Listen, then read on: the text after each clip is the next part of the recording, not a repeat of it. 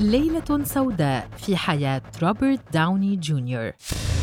اشتهر روبرت داوني جونيور بدوره في Marvel Studios بدور الرجل الحديدي أو Iron Man وقد شارك في تعاطي المخدرات منذ أن كان طفلاً. فعندما كان يبلغ من العمر ست سنوات فقط جعله والده يجرب الماريهوانا كانت هذه مجرد بداية رحلة طويلة مع تعاطي المخدرات مما أدى به إلى السجن.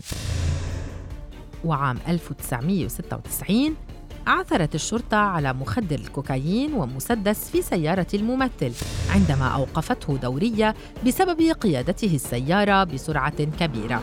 وتم إرساله إلى السجن عام 1999 بعد إدانته بانتهاكات خلال فترة تأهيله. وقد حقق داوني جونيور نجاحا مبكرا في هوليوود بعد أن ظهر في دوره الأول في السينما بعمر خمس سنوات.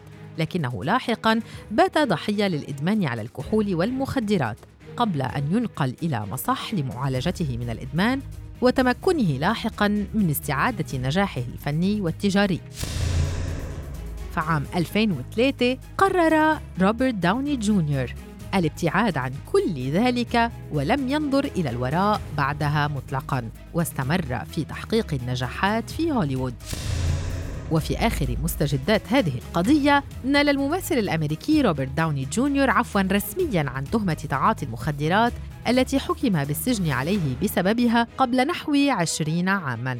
إذ أعلن حاكم ولاية كاليفورنيا جيري براون عفوا شمل 91 شخصا ممن كانوا خرجوا من السجن وغيروا حياتهم تماما لاحقا. وقال بيان دائرة حاكم ولاية كاليفورنيا إن داوني جونيور عاش حياة أمينة ومستقيمة وأظهر شخصية ملتزمة أخلاقياً وأدار نفسه كمواطن ملتزم بالقانون وأضاف لقد دفع الدين الذي عليه للمجتمع ونال عفوا كاملا غير مشروط.